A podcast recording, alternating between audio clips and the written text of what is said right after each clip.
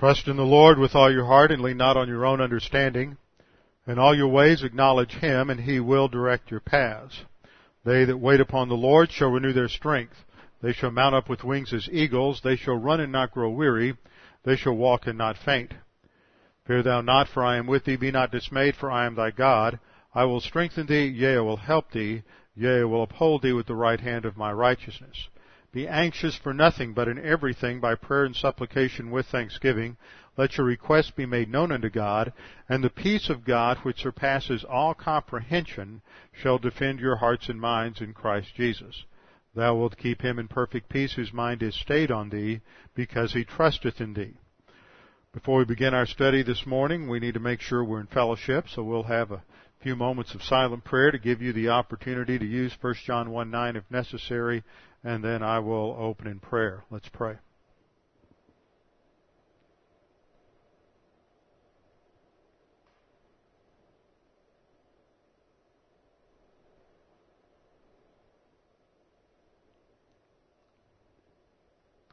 Father, again, we thank you for this privilege that we have to gather together in the freedom of this nation to uh, study your word and worship you through the highest form of worship, which is to study your word. Father, we pray that you would help us to understand these things through the filling ministry of God, the Holy Spirit this morning, and that we should be able to transfer this into epignosis in our souls. Father, we continue to pray for our nation. We continue to pray for the conflicts that we're involved in in Iraq, the conflict over terrorism. We pray for our president. We pray for his advisors. We pray for military and civil leaders that you would give them wisdom. We pray that you would continue to protect and watch over this nation. And especially, Father, we pray for those from this congregation and those who are uh, part of the extended congregation, those who are involved in tape ministry and serving in the military, especially those serving overseas. We pray that you would watch over them, keep them safe, and we pray that you would continue to strengthen their families during this time of, of separation. Now, Father, we pray that you would help us to uh, comprehend what we are studying today, that we might be encouraged and challenged by your word. We pray this in Christ's name. Amen.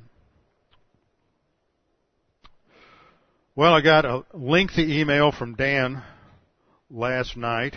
You can tell he's written a number of military action reports, so I'm going to have to summarize this because of the detail in which he uh, he, he wrote everything down. He's uh, they had a great week at camp. He thought it was quite ironic that uh, the kids were from ages 7 to 13, about half split between gir- girls and boys. And the irony was that he was stuck with the kids uh, that were seven, eight, nine years of old he, of age. He got the young boys. Uh, Chandra got the young girls, and there were also another American uh, girl over there for the summer who helped with the uh, running the camp, as well as a seminary student. Dan's in, had met at Capital Seminary, who is from Ukraine, and was there working with them. He said the camp went off great. Everybody had a tremendous time. He did not indicate, although Jim had indicated the other day that at least seven or eight of the kids had trusted the Lord, that I know there were more, so we'll have to wait to next week to find out about that. And then this morning, see it's, right now it's about four in the afternoon there. This morning they had a baptism service after church out in the Dnieper River. The Dnieper River is the large river that runs through the heart of Kiev and not too far from where uh, Dan and Nick are staying. There's a, a beach down on the river, probably about a mile from their apartment. And so they took, the whole church went down there this morning out on the beach and they had a baptism service for seven, uh, seven, uh, fairly new believers. And what's interesting, see a lot of people get confused about baptism. Baptism doesn't have anything to do with salvation or impressing God or anybody else, but if you're going to have baptism, the point is you have to use it to teach the principle underlying baptism, that which it's a picture of, and that is positional truth. And in order to do that, and especially in the early church, there was a public profession of faith, a testimony given by the individuals, but it was public. It was always, it wasn't done like it's done in most churches uh, today that practice baptism in, inside the church. It was usually done in a public place. And that's very unusual today for that to t- take place. But in this situation, you see an example of something like it was in the early church because when they all got out there and started to go through the baptisms and Dan and Yegor performed the baptism, the large crowds began to come up from the beach because there were a lot of people down there. It's a beautiful warm day in Kiev, and so everybody was down at the beach. So they started coming out, and Jim Myers was tell, told me in an email this morning that they were coming out into the water to get close enough to be able to hear everything that was going on, and then afterwards several stayed around and asked questions. So it was a tremendous opportunity to witness to a number of people who were down in, on the beach this morning. So they had a baptism, and Jim tried unsuccessfully to email me a, a, picture of the uh, baptism this morning, but we try, shot back and forth two or three times this morning and never got it to come through. But we will get a great report and probably see some good pictures next week when when they get back. And from what I've heard, they are already planning to. Everyone's planning to go back again next year. So they are, ha- are having a very uh, profitable spiritually fruitful time. Okay, open your Bibles with me this morning to Ephesians chapter 4. We'll just start there. We'll look at several things before we get on with our introduction to spiritual gifts. We're continuing our study in 1 Corinthians 12, but before we get into 1 Corinthians 12 to 14, which is a chapter that deals with spiritual gifts, we have to understand some background to spiritual gifts. Wasn't too long ago that I was asked a question by some friends related to the coming of the Holy Spirit. The question was, why did Jesus Christ have to ascend before he sent the Holy Spirit? Why couldn't he have just given the Holy Spirit uh, right after the, his crucifixion? That's a very good question, and it's related to this whole dispensational shift that takes place at the time of Pentecost. So part of what we have to understand, if the overhead works this time, as we were having problems with the projector last week, is that all of this that we're learning in terms of background for spiritual gifts is important in relation to dispensations. It's related to dispensations and understanding that God has a different administration or administers different periods of human history in different ways. It doesn't affect salvation. Salvation has always been by faith alone in Christ alone. Dispensationalists do not believe there are different ways of salvation, a different way of salvation in the Old Testament or a different way in the New Testament, but that God administers His plan differently in different periods of history. Now, as background to understanding this, we have to recognize that there are no spiritual gifts prior to the coming of the Holy Spirit on the day of Pentecost. Now, that may seem like an obvious statement to some people, but it became crystallized in my mind last year when I did uh, delivered a paper at the Conservative Theological Society on the cessation of the sign gifts and on cessation of tongues and particularly spiritual gifts such as prophecy and knowledge.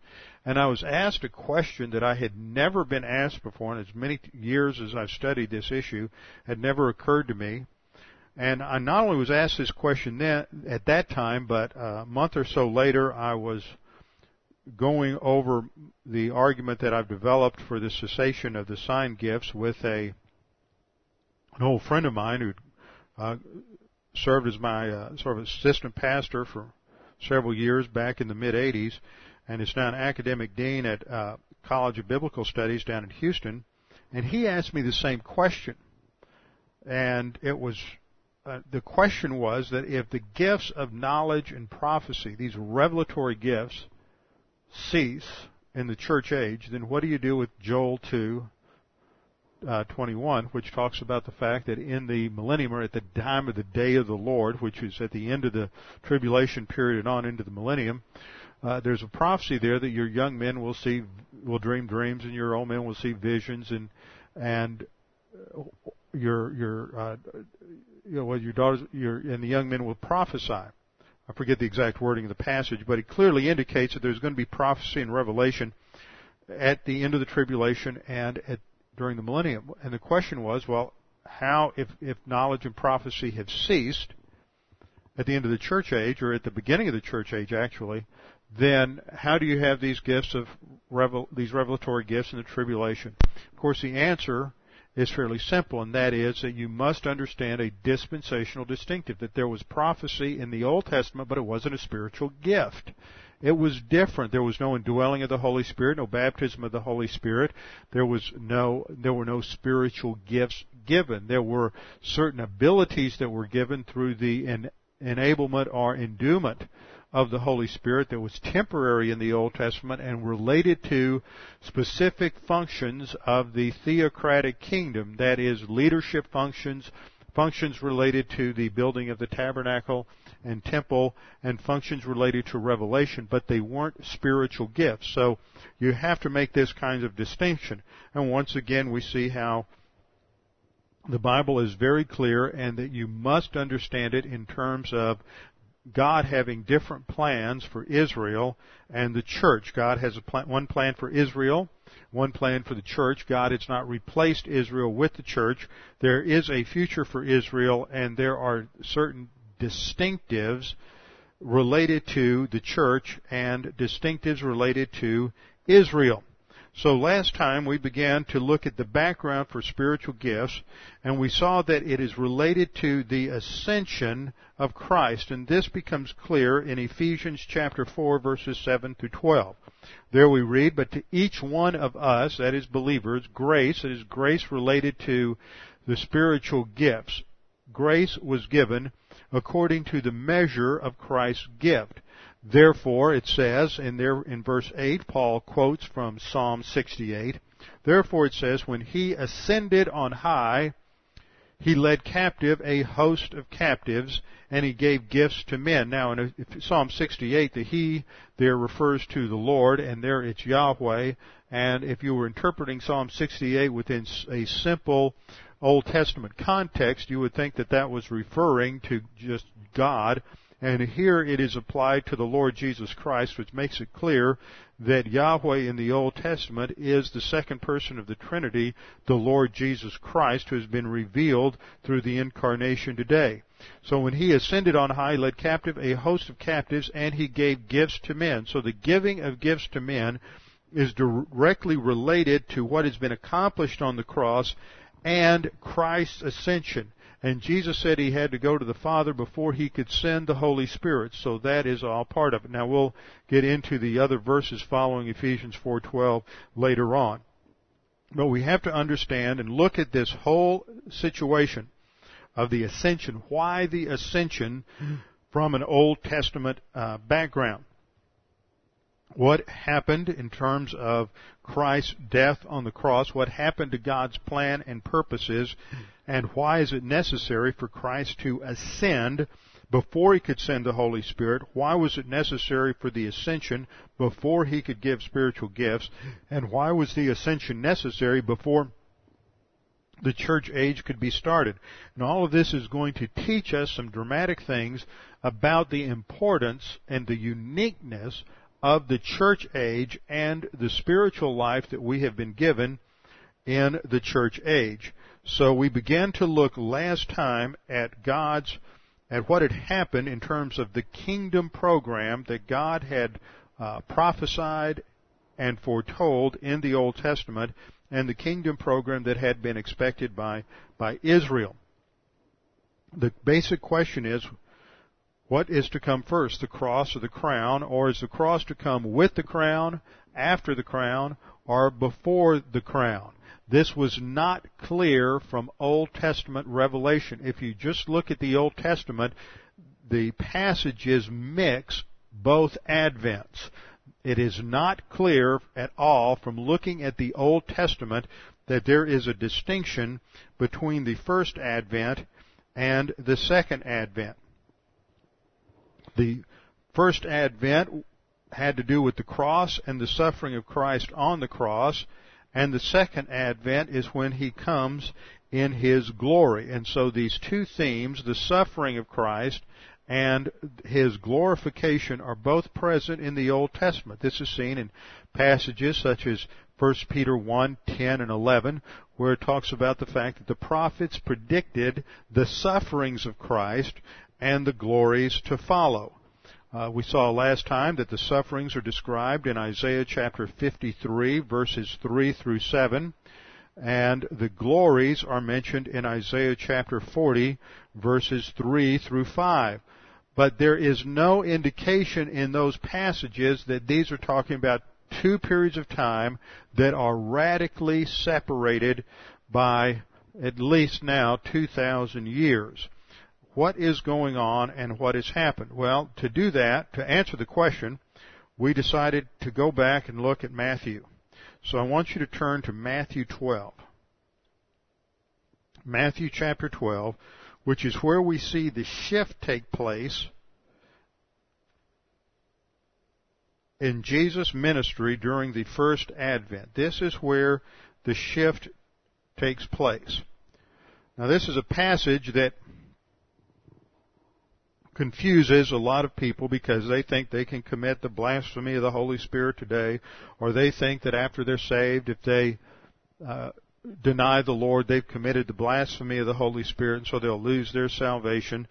And once again, it's a failure to understand God's plan and purposes for Israel related to the millennial kingdom and the promised messianic kingdom.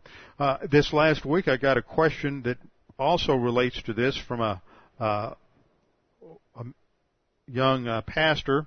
Uh, he's not a full-time pastor at this point. He's serving in a church as an associate, but he's having some problems with the, the senior pastor there because the senior pastor is not a dispensationalist and it's a traditional denominational church, and so every Sunday morning they recite the Lord's Prayer.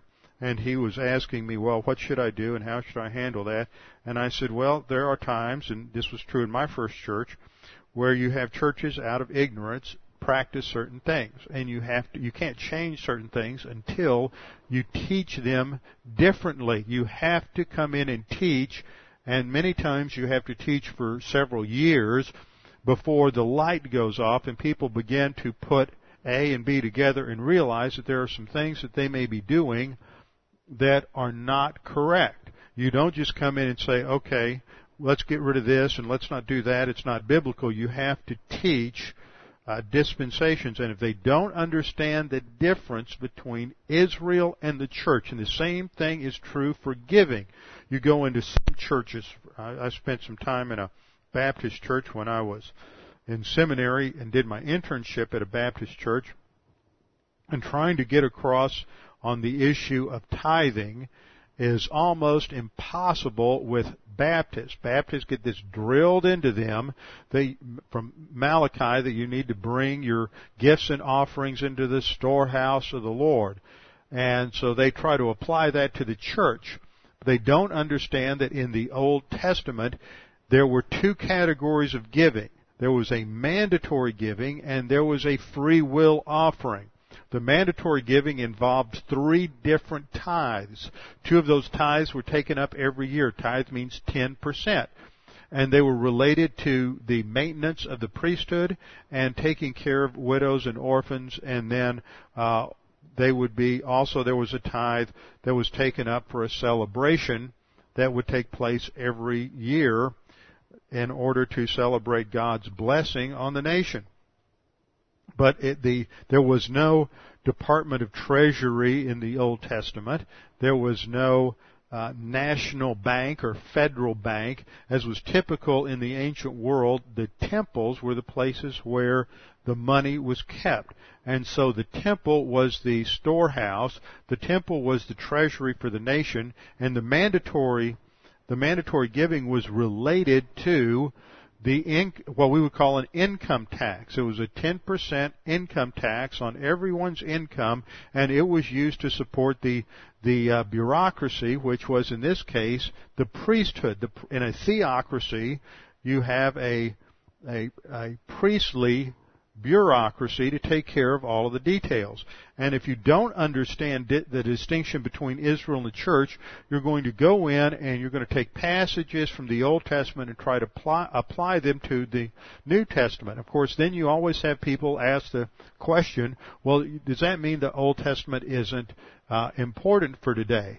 And of course, that is uh, a completely wrong statement. It's important, but you have to understand why and how it's important. There may be principles of application, but remember the Old Testament is written to Jews under the Mosaic Law. It's like a letter being written to your next door neighbor. And while there may be some information in there that you can glean and learn stuff from, it's not your mail. It's their mail, and most Christians are trying to read the Old Testament as if it's addressed to them instead of addressed to Israel. And as we've seen in our study in 1 Corinthians, the Old Testament is vitally important because it is the background to the New Testament, and you really can't understand much of the New Testament. In fact, what we'll see in our study on the ascension is you can't understand the ascension if you don't understand the Old Testament because every time we get into a passage dealing with the ascension, we are going to be looking at passages from the Old Testament. They all quote Psalm, Psalm 68, Psalm 2, Psalm 110. We'll uh, take several passages back into Numbers and Exodus as well. So to understand what is going on in the New Testament, you have to understand the Old Testament, but that doesn't mean that the Old Testament is directly applicable to church age believers. It's not. And when you start applying things like like tithing, you start going into Matthew and applying the uh, disciples' prayers. It should be called, not the Lord's prayer, but you start applying the disciples' prayer to believers in this age. You're you're taking something that is for someone else for another purpose and misapplying it. Now, with the disciples' prayer, that was a prayer that that is related to the kingdom message that we're going to study this morning. The first part of Christ's ministry dealt with a proclamation of the kingdom that re, the message of John was, and of Jesus was repent for the kingdom of heaven is at hand. In the disciples prayer Jesus prays thy kingdom come. It is a prayer related to the immediacy of this kingdom message. And if you don't understand the importance of the kingdom message in Matthew, then you can't properly interpret what's going on in the disciples' prayer. Furthermore, if you don't understand the kingdom message in Matthew, you won't understand why Christ ascended and why we're not in the kingdom today, and you will again end up making some uh, major mistakes. So we're taking time to go through Matthew, just an overview to see what the what has taken place in Christ's ministry. So if you look at Matthew chapter 12, verse 31, what has happened here is Jesus has cast out a demon and the Pharisees as the representative leadership of the nation as a whole is accusing him of casting out the demon by the power of Beelzebub, which is a title for Satan. And then at the end of his uh, counter to that, Jesus states in verse 31, Therefore I say to you, every sin and blasphemy will be forgiven men, but the blasphemy against the Spirit will not be forgiven men. He has cast out the demons by means of the power of God the Holy Spirit, and so to accuse him of doing this by, by the power of Satan instead of the power of the Spirit is blasphemy against the Holy Spirit, and that means to treat the Spirit lightly or irreverently and it was a national sin. This is not a personal sin. First thing that most people come up with is they think the blasphemy of the Holy Spirit is personal. It is not. See, in America, one of my hobby horses, you probably noticed this last year, is pounding this extreme individualism that we have in our American cosmic thinking. In American cosmic thinking, we have the concept of the rugged individual, and this goes back to the early days of and pioneer days. Now, there's there are good things and bad things about that principle, one of the bad things is when you get over into Christianity, you forget, you fail to be able to comprehend the importance of the group. See, there's corporate issues and there are individual issues. And God, although there are individuals that are being saved in Israel during Christ's first advent, there are many individuals who are responding to His messianic claims. The nation as a whole, as represented by its leadership, is rejecting that claim. And so the nation comes under divine judgment because as a whole, as a, uh, as a corporate body, represented by their leaders, the Pharisees and the Sadducees, they are rejecting Christ's messianic claim.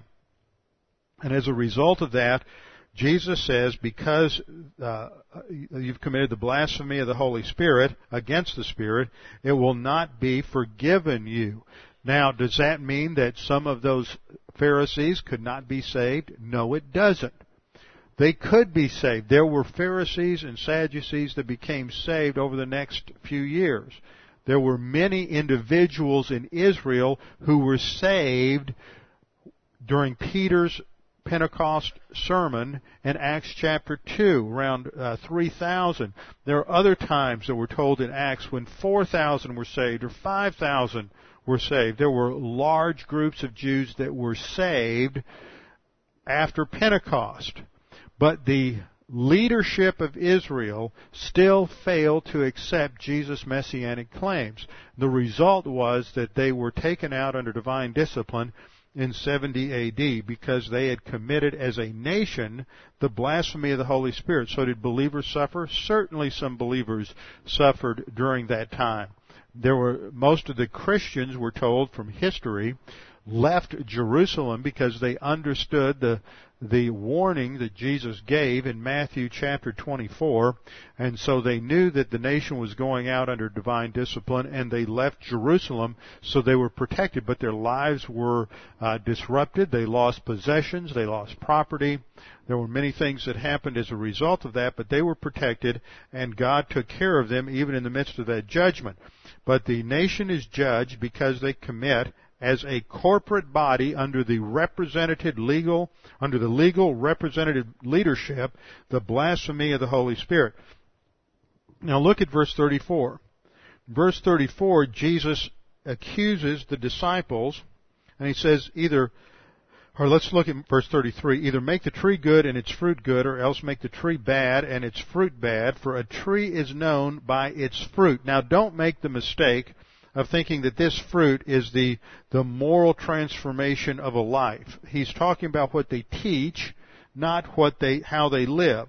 And then in verse 34 he said, brood of vipers, how can you being evil speak good things?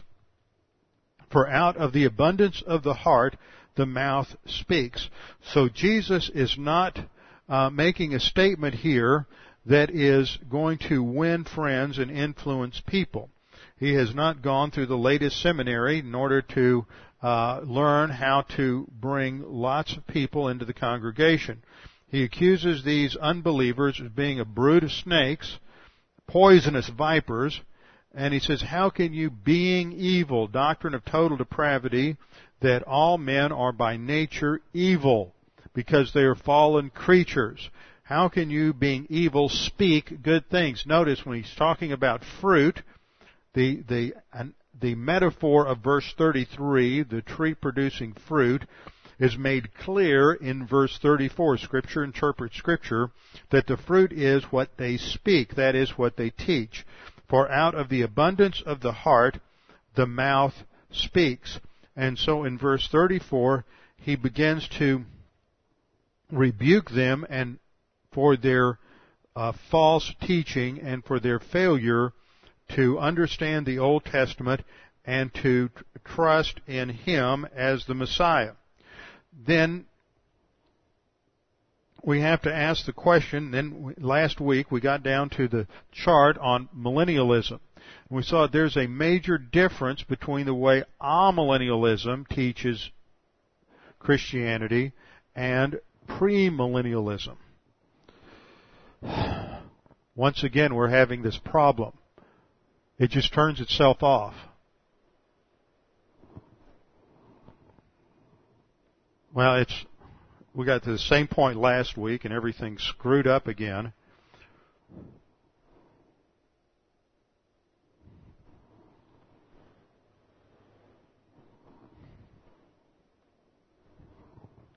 It'll come back up. Okay. We have amillennialism. Now, in amillennialism is the view that there's no literal kingdom on the earth. There is no literal thousand year rule and reign of Christ. In amillennialism, there is the rejection of Christ as Messiah. There is uh, that when Israel rejects Christ as Messiah, God then rejects Israel and removes Israel from his plan and replaces Israel with the church. Therefore, instead of taking Old Testament promises and prophecies related to the kingdom in a literal manner, they are now spiritualized or they become allegorized to refer to heaven and the promised land, the literal land that God promised Abraham is no longer interpret that, interpreted that way. It is now interpreted as heaven. And so the promises are taken from Israel and they're given to the church. And in amillennialism, the church age is tantamount to the messianic kingdom. You didn't know you were living in the kingdom, but it's tantamount to the messianic kingdom because Jesus is now ruling and reigning from the throne of David in heaven. And the church age will end with the second coming of Christ, and that ends history. Then in premillennialism, by contrast, what we believe is that the church age is an intercalation. It is a parenthesis in, in the history of Israel coming between the cutting off of Messiah, according to Daniel 9:27, and the Daniel 70th week, which is the tribulation period, a seven-year period that brings to completion God's plan for Israel. The church age believers will be uh, according to dispensational premillennialism, church age believers will be raptured at the end of the church age, and then there will be a seven year tribulation that's the last seven years uh, of Israel's history decreed by God. And then Jesus Christ comes back literally at the second coming to the earth and establishes his thousand year rule and reign on the earth. So this is the background of being able to understand the kingdom concept. And we have to ask the question, well, what happened to the kingdom. Look at Matthew 3 2. We're just going to skip our way through Matthew to understand this kingdom background. You have to understand this to properly understand the ascension and then in order to properly understand the giving of spiritual gifts. In Matthew chapter 3 verse 2, John the Baptist shows up on the scene with his message. His message is simple. Repent, for the kingdom of heaven is at hand. And the word translated at hand, uh, means near. It is approaching. It is at the door. It is about to come to pass. So he is announcing as the forerunner of the Messiah the coming of this kingdom. Now, if you notice, if you take, were to take the time to read through uh, Matthew chapter 3, you would discover that there is no explanation of what the kingdom consists. It simply announces the kingdom of heaven is at hand. Why? Because the Jews, from their Old Testament background, understood what the kingdom was. They understood all of the glories of the kingdom. They understood from uh, Isaiah and from Ezekiel that this would be a time of unprecedented prosperity for Israel. It would be a time of perfect environment in Israel. It would be a time when there would be a temple and that all of the nations on the earth would come to Jerusalem to worship God at the temple.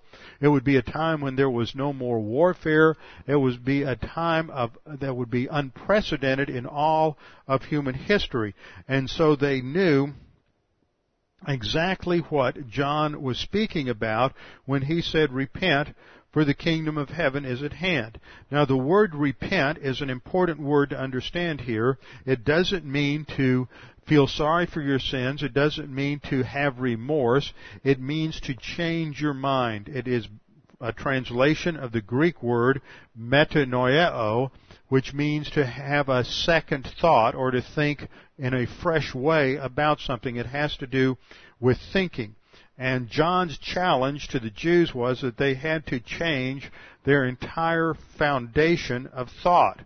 They had to change the entire foundation of their thought. Repentance isn't just changing an idea here or there, but it is recognizing that the entire frame of reference that they had was wrong. Their frame of reference was works, and they had to change that frame of reference from the work system, the legalistic system of the Pharisees, to a grace system. The Pharisees had established a system of doing good which produced simply a superficial or inadequate uh, forgiveness. It was an arbitrary forgiveness. Their whole concept of forgiveness was that somehow you could pay back from your own good uh, for the evil that you have done. But the problem that we have presented in Scripture is if God is a truly righteous God and a just God, then how can man get rid of evil or sin? How can man deal with the sin problem? Scriptures teach that this sin problem must be dealt with. There must be a blood atonement. There must be a sacrifice for that sin.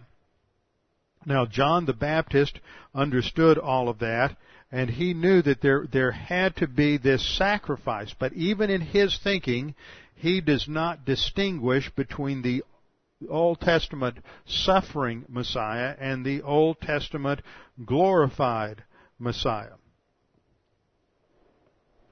So when he speaks of kingdom, now he's going back into the Old Testament and he's picking up this idea of the, the kingdom. Now let's take take a minute. I have a chart on the overhead to look at how kingdom is used in the scripture.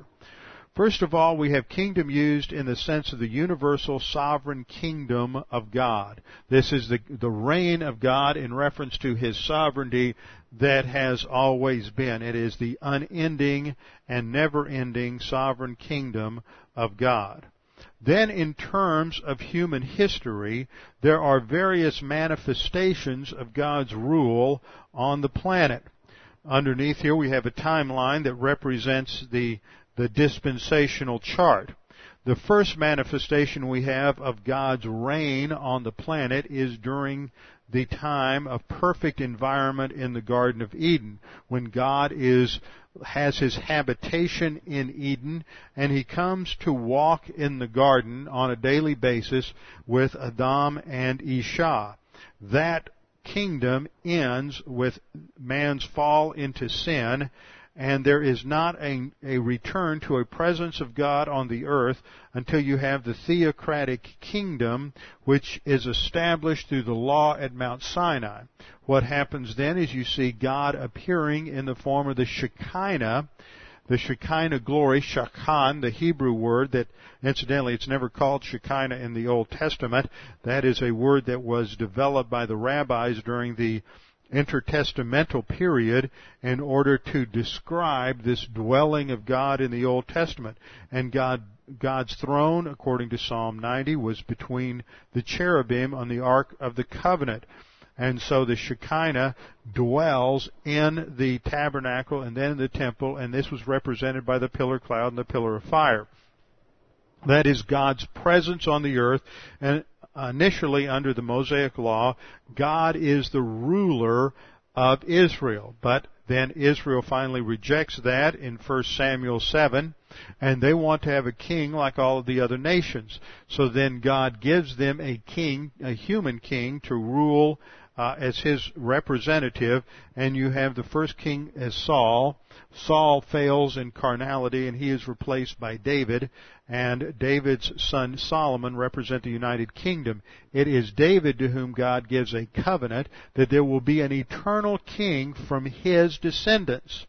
There will be an eternal king from his descendants who will, and there will be an eternal dynasty develop. Now David recognizes in the Psalms that he knows the depravity of man. He recognizes that you can't have this eternal kingdom that is being promised, that is being foretold by the prophets, uh, unless there's some sort of change take place in the nation. And he knows that Solomon is not going to be this perfect king. We'll see this in Psalm 2 and Psalm 110 these other psalms that talk about the, the rule of this Messiah, that he is seen not only as a human king, but that all human kings will fail, so there must be something superior about this human king. That this king is going to be divine. He is going to be able to surmount the problems of depravity. David recognizes that the nation is made up of, of sinners and depraved people, and they will never be able to bring in this kind of perfect utopic kingdom that is promised in the Old Testament. The leadership can't do it. We studied all of this in Judges, if you remember. By the way, if you haven't or weren't here during that time uh, when I taught through Judges, that is one of the most significant series that I have taught since I have been here. And there are many people on tape, I think, that would rather study the New Testament than the Old Testament, but there's no book in the Bible that gives a greater social and political commentary than the book of Judges. Because Judges points this very problem out that there can't have stability in the nation if the people fail and they operate on moral relativism and if the leaders fail, and if the priesthood fail. In other words, a human kingdom will never be able to solve the problems of mankind because the problems of depravity are far greater than what man can solve.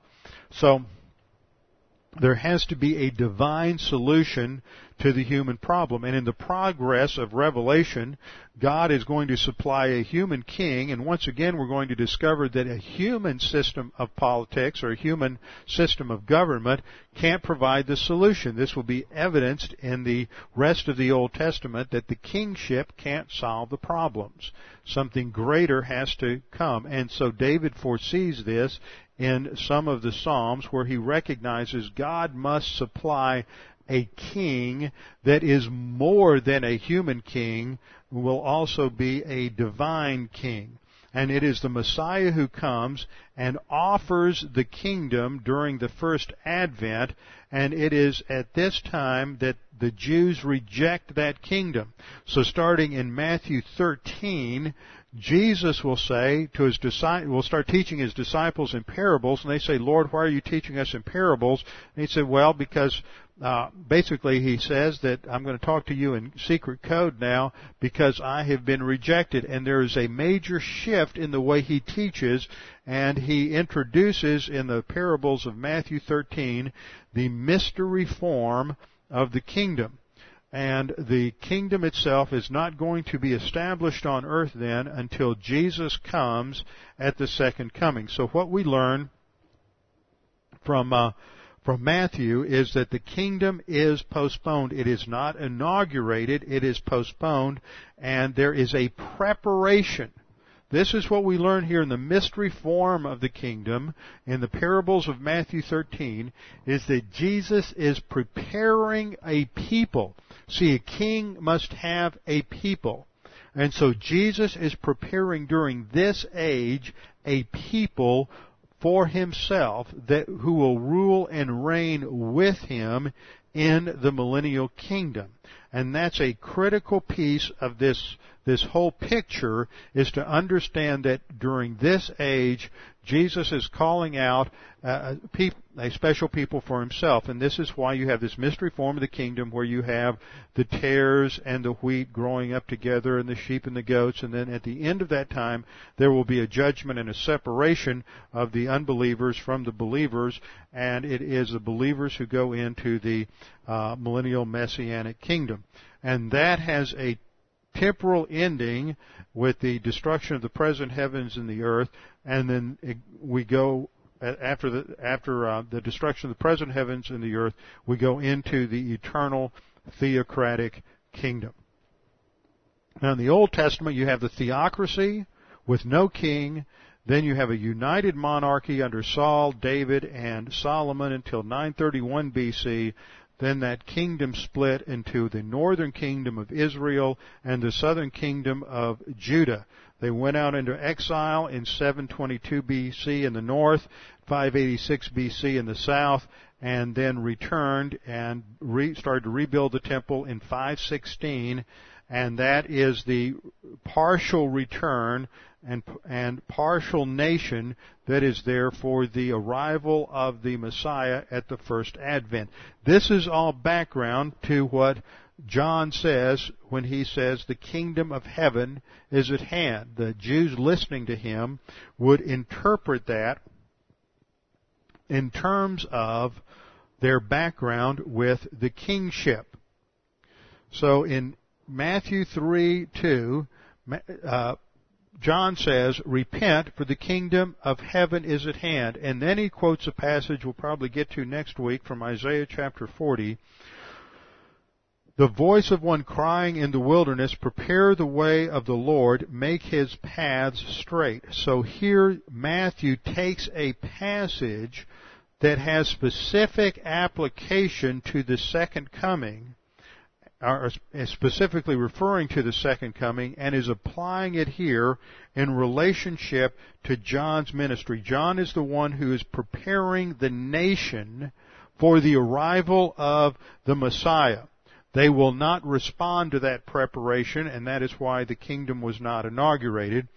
But John is the one who, at that point in history, is preparing. There's a certain contingency here that we will look at. So when John says, repent for the kingdom of heaven is at hand, he is teaching an idea that's known by everybody, and he is basically saying, repent for it is this kingdom, this kingdom that is promised in Isaiah and uh, Jeremiah and Ezekiel, this kingdom that has been promised to the uh, to be have a king that would be the eternal descendant of David. It is that kingdom that is at hand, the long anticipated kingdom for Israel. This would be the culmination in history of Israel's existence. And so John is saying the hour is here. You've been expecting it. You've been looking for it. It's now here. And makes that announcement. Now if you go on and you look at the remainder of the chapter, the following verses, we hear, learn a few things about John. Now John himself, verse 4, now John himself was clothed in camel's hair with a leather belt around his waist, and his food was locusts and wild honey. See, this gives us a picture. He's, he's a complete rebel. He has no idea how to uh, dress for success, and he is viewed as just some sort of wild man who is out in the wilderness, but this attracts attention. He is coming, he's dressing in the tradition of Elijah and this is going to plug John the Baptist into a flow of Old Testament prophecy that the forerunner to the Messiah is Elijah. And we're told that he had quite an impact. Verse 5. Then Jerusalem, all Judea, and all the region around the Jordan went out to him. He attracted huge crowds. Now this went on for three or four years before Jesus showed up. He is preaching his message and calling the nation to change their thinking and he is baptizing them and the significance of baptism once again is identification. When they repent, he is baptizing them to show that they have identified themselves with the coming kingdom and the kingdom message. And they were baptized by him in the Jordan, confessing their sins. This has to do with the kingdom message. This is not a salvation message. Let me make this clear. John is not preaching how to get to heaven. Sometimes you'll run into people who think this is the gospel message, repent for the kingdom of heaven is at hand. That's not the kingdom message. There's no mention of atonement. There's no mention of faith in Christ. There's no mention of believing God. It is not the gospel message. It is the message related to the coming of the kingdom for Israel. And so the people had, to, the issue was, are they going to repent of their works system or are they going to, uh, uh, and trust God, or are they going to continue to follow the Pharisees? Then in Matthew 3 7, the Pharisees come out to see what John is doing. And when he saw many of the Pharisees and Sadducees coming to his baptism, he said to them, brood of vipers. Where do we hear that? See, Jesus said the same thing later, says the same thing later on in Matthew uh, 13, or Matthew 12. Brood of vipers, who warned you to flee from the wrath to come. See, the phrase vipers picks up the concept of poisonous serpents, and that imagery takes us all the way back to the serpent in the Garden of Eden and teaching an alternate concept of God's rule and reign, and in fact challenging what God has revealed. So he identifies them with Satan through the imagery of a serpent. He said, Who warned you to flee from the wrath to come? Now, what wrath is it that John is talking about? Where did he learn this concept? This is the wrath that we associate with the second coming, the time of Jacob's trouble, the tribulation. But here, John has these things all mixed together. See, he's not seeing that there's this time gap between the first advent and second advent. There, that he sees the wrath to come as being an immediate thing in his time. He's expecting it at any time, knowing that the wrath must precede the glorious uh, uh, arrival of the kingdom. So when he sees the Pharisees, he becomes angry at them, real, and he challenges them because they are caught up in teaching religious activity and gimmicks and not relying upon the grace of God. And then he announces judgment. Skip down to verse 10. He announces judgment. Even now, the axe is laid to the root of the trees. Therefore, every tree which does not bear good fruit is cut down and thrown into the fire. Where have we seen this image? Jesus uses the same imagery when he rejects the nation in Matthew chapter 12 and rejects the Pharisees. And so, once again, there's the emphasis on a judgment theme that before the kingdom can come, there must be judgment. There's always judgment associated with salvation. You go back all the way to Genesis chapter 3. Every time uh, you have the mention of salvation in Scripture, there's also always judgment. There's judgment in the garden, God pronounces a curse on the serpent, on the woman, on the man, and then there's grace. Judgment and grace and salvation always go together. At the time of the flood, there is a judgment that takes place on the earth, but there is also salvation and grace through the deliverance of Noah and his family. You go to the Exodus event. What do you have? Judgment on on on the uh, Egyptians and the gracious deliverance of the Jews uh, and salvation as they are they're delivered from slavery. So there's always this message through Scripture that salvation comes, but there must also be uh, judgment. And so we recognize that, that the kingdom is not this sort of sentimental, utopic view of human viewpoint. It's not some sort of psychologized form of the kingdom, but it, it, it is a political kingdom that is established once sin is judged and dealt with. And of course, what is referred to here in terms of being cut down and thrown into the fire is the baptism of fire that takes place at the end of the tribulation at the second advent of Christ with the destruction of all of the evil established by the Antichrist. So John in Matthew 3 is warning that this is imminent. It could happen at any point. Now let's see what Jesus' message is in the next chapter. Turn over, turn the page to Matthew 4:17. Jesus comes on the scene, and in Matthew 4:17 we're told, from that time, this is from the time of his uh, beginning of his public ministry, from that time Jesus began to preach and to say, Repent, for the kingdom of heaven is at hand. The message that Jesus proclaimed was not, uh, believe on me and my atoning sacrifice and you'll be saved, but repent, for the kingdom of heaven is at hand. So this is related to the kingdom message. It's the same message of urgency related to the end of Israel's history and the coming of the messianic kingdom. You see, God could have ended history at the first advent.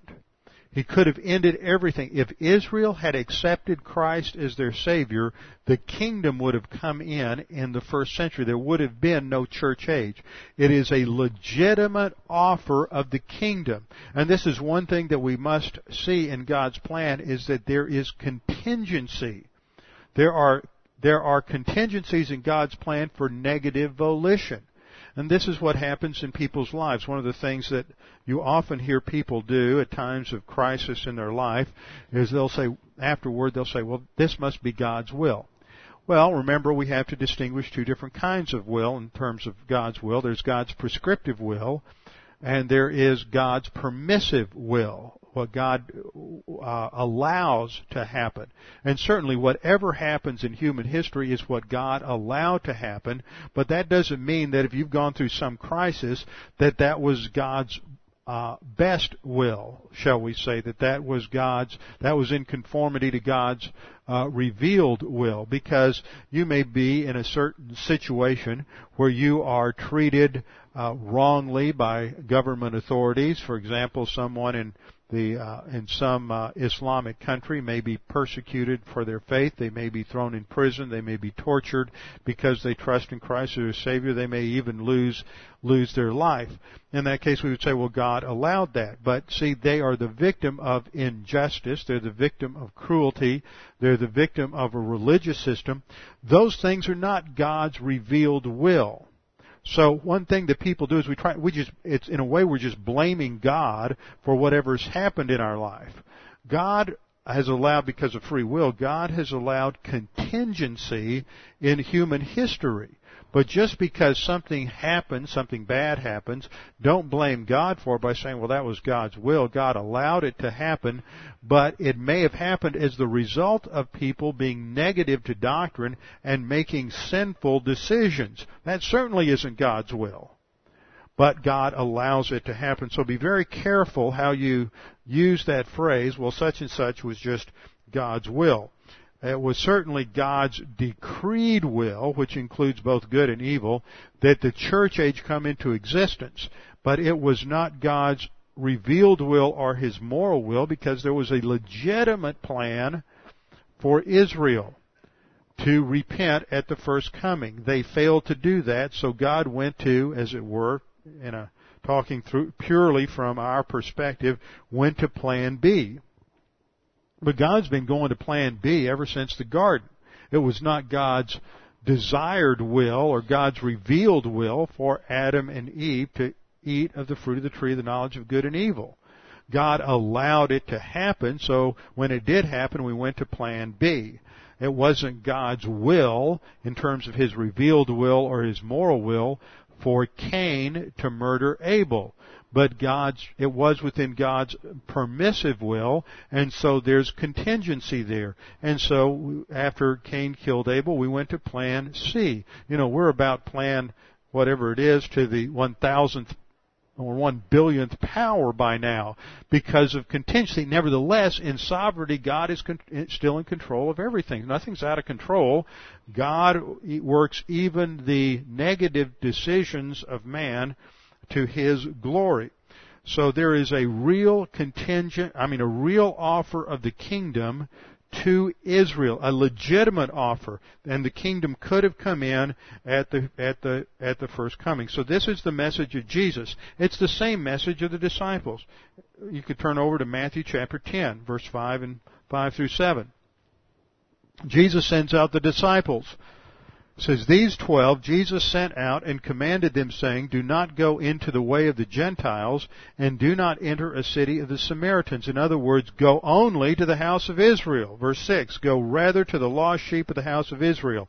They are not to give the message of the kingdom to the Gentiles. Why? Because the kingdom wasn't for the Gentiles. The kingdom message is for Jews only. That's why I keep saying this is not a soteriological message. This is a message related to Israel's future in the in and God's plan and purposes for Israel. They were to go to the lost sheep of Israel, and as you go, preach what?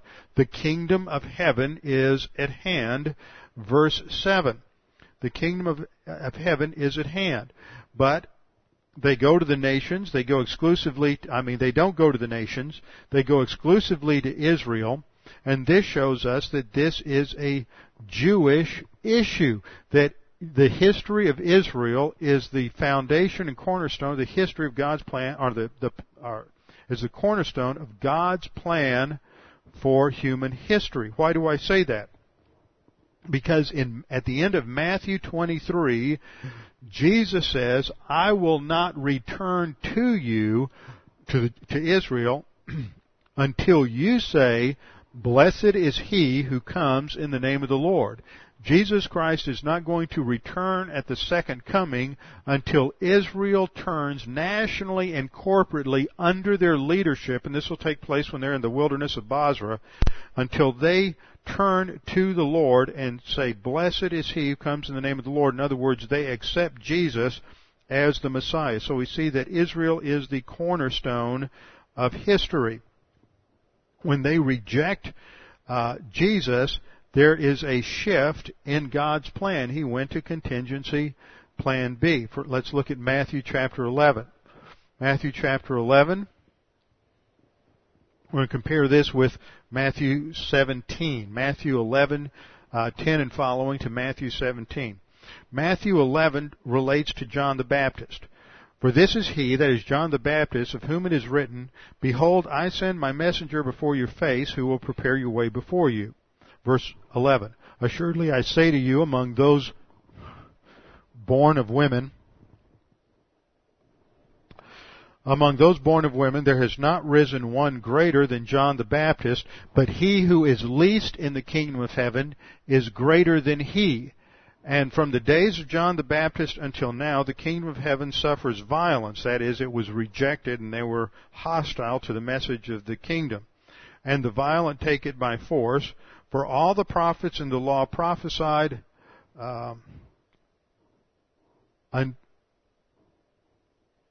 I've lost my verse here. All the prophets and the law have prophesied until now, and if you are willing to receive it, he is Elijah who is to come. That's the key verse. There's contingency here.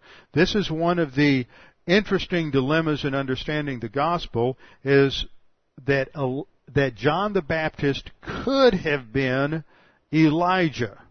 This is what Jesus says in verse 14. If you are willing to receive it, that is the message of the kingdom, then John the Baptist would fulfill, would have fulfilled all of the prophecies related to Elijah as the forerunner. But they don't accept that, so you go to Matthew 17:10, and the disciples are saying uh, to Jesus, "Why do the scribes say that Elijah must come first? And Jesus answered and said, Indeed, Elijah is coming first and will restore all things. So in Matthew 11, John the Baptist could have been Elijah, but then Matthew 13, or Matthew 12 comes with the rejection of Christ, and in Matthew 17, Elijah is now future.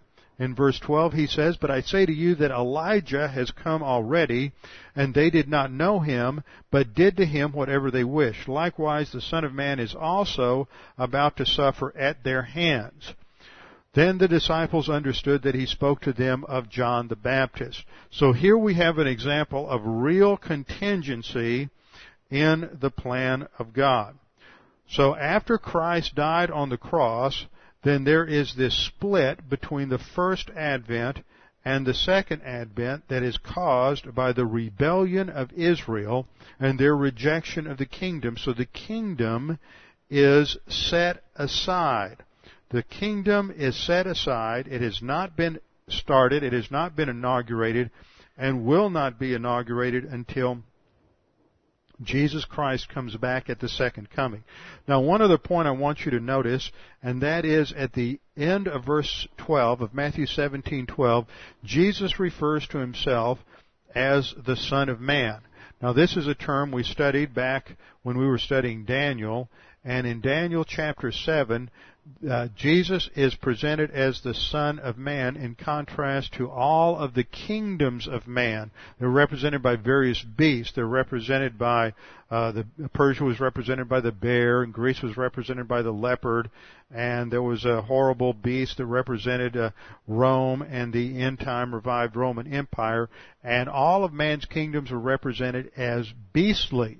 But in contrast to that, the one who comes to establish his kingdom is the Son of Man, indicating the, that he represents the the true intention or God's true intention of humanity, and his his kingdom is what humanity will be. There's a lesson there, and that is that no human kingdom will ever solve man's problems. Every human kingdom, including the United States of America, will always establish or always um, include these beastly characteristics because of the uh, depravity of man. So we, after Christ is rejected by by the Jews, we come to the last set of references in John chapter 16. In John chapter 16, Jesus says, I came forth from the Father and have come into the world. Again, I leave the world and go to the Father. So he announces the fact that he must go to the Father. He's not going to stay and establish the kingdom. And in John 16:7 we're told that Jesus says, Nevertheless, I tell you the truth, it is to your advantage that I go away, for if I do not go away, the Helper will not come to you, that is the Holy Spirit, uh, the Parakletos, the Comforter, will not come to you, but if I depart, I will send him to you. And this sets up the stage for the coming of the church age and the coming of the Holy Spirit. And This is why the coming of the Holy Spirit distinguishes and, and inaugurates the church age. There are some people that think that, that the church doesn't start until Acts, uh, uh, further on in Acts, a number of different places in Acts are suggested, but the, end, the significant thing is the coming of the Holy Spirit, which occurs on Pentecost. And so hyper dispensationalists have a major problem with understanding the nature of the kingdom and everything that I have said this morning is uh, is a problem because see there's still an element of contingency at the beginning of the church age where there's still an offer of the kingdom. Peter's making that clear. Nevertheless, there has been a a shift to take place because now every believer is indwelt by God the Holy Spirit. Well, we'll pick up with that and that sets the stage for why the Holy Spirit must come. Jesus must ascend to heaven before the Holy Spirit can descend, and it is the descent of the Holy Spirit that starts the church age and brings uh, with him spiritual gifts. So we'll begin a study of that next time with our heads bowed and our eyes closed. Father, we do thank you for this opportunity to study your word this morning and to understand your plan and purposes for history that you came, you sent your son at the first advent to die on the cross for our sins. That he came to offer the kingdom, but that kingdom was rejected, so it has been postponed, and that during this age you are performing a unique work in human history to raise up a unique group of people in the church to demonstrate uh, certain truths in the angelic conflict. Father, everything is revolves around the work of Christ on the cross. So we pray that if there's anyone here this morning that is unsure of their salvation or uncertain of their eternal destiny, that they would make this, take this time to make this both sure and certain. Jesus Christ died on the cross to pay the penalty for your sins. Every single sin that you can commit and that you will commit has been paid for by Christ on the cross. Right now, right where you sit, you have the opportunity to make that salvation sure and certain by simply trusting in Christ as your Savior. Once you have done that, you enter into the family of God, you receive the uh, imputation of perfect righteousness, and you are declared just, and you receive eternal life. All of these things and many more happen at the instant of salvation, and you can never lose that salvation. Father, we pray that you would challenge us with the things that we have studied today. We pray this in Christ's name. Amen.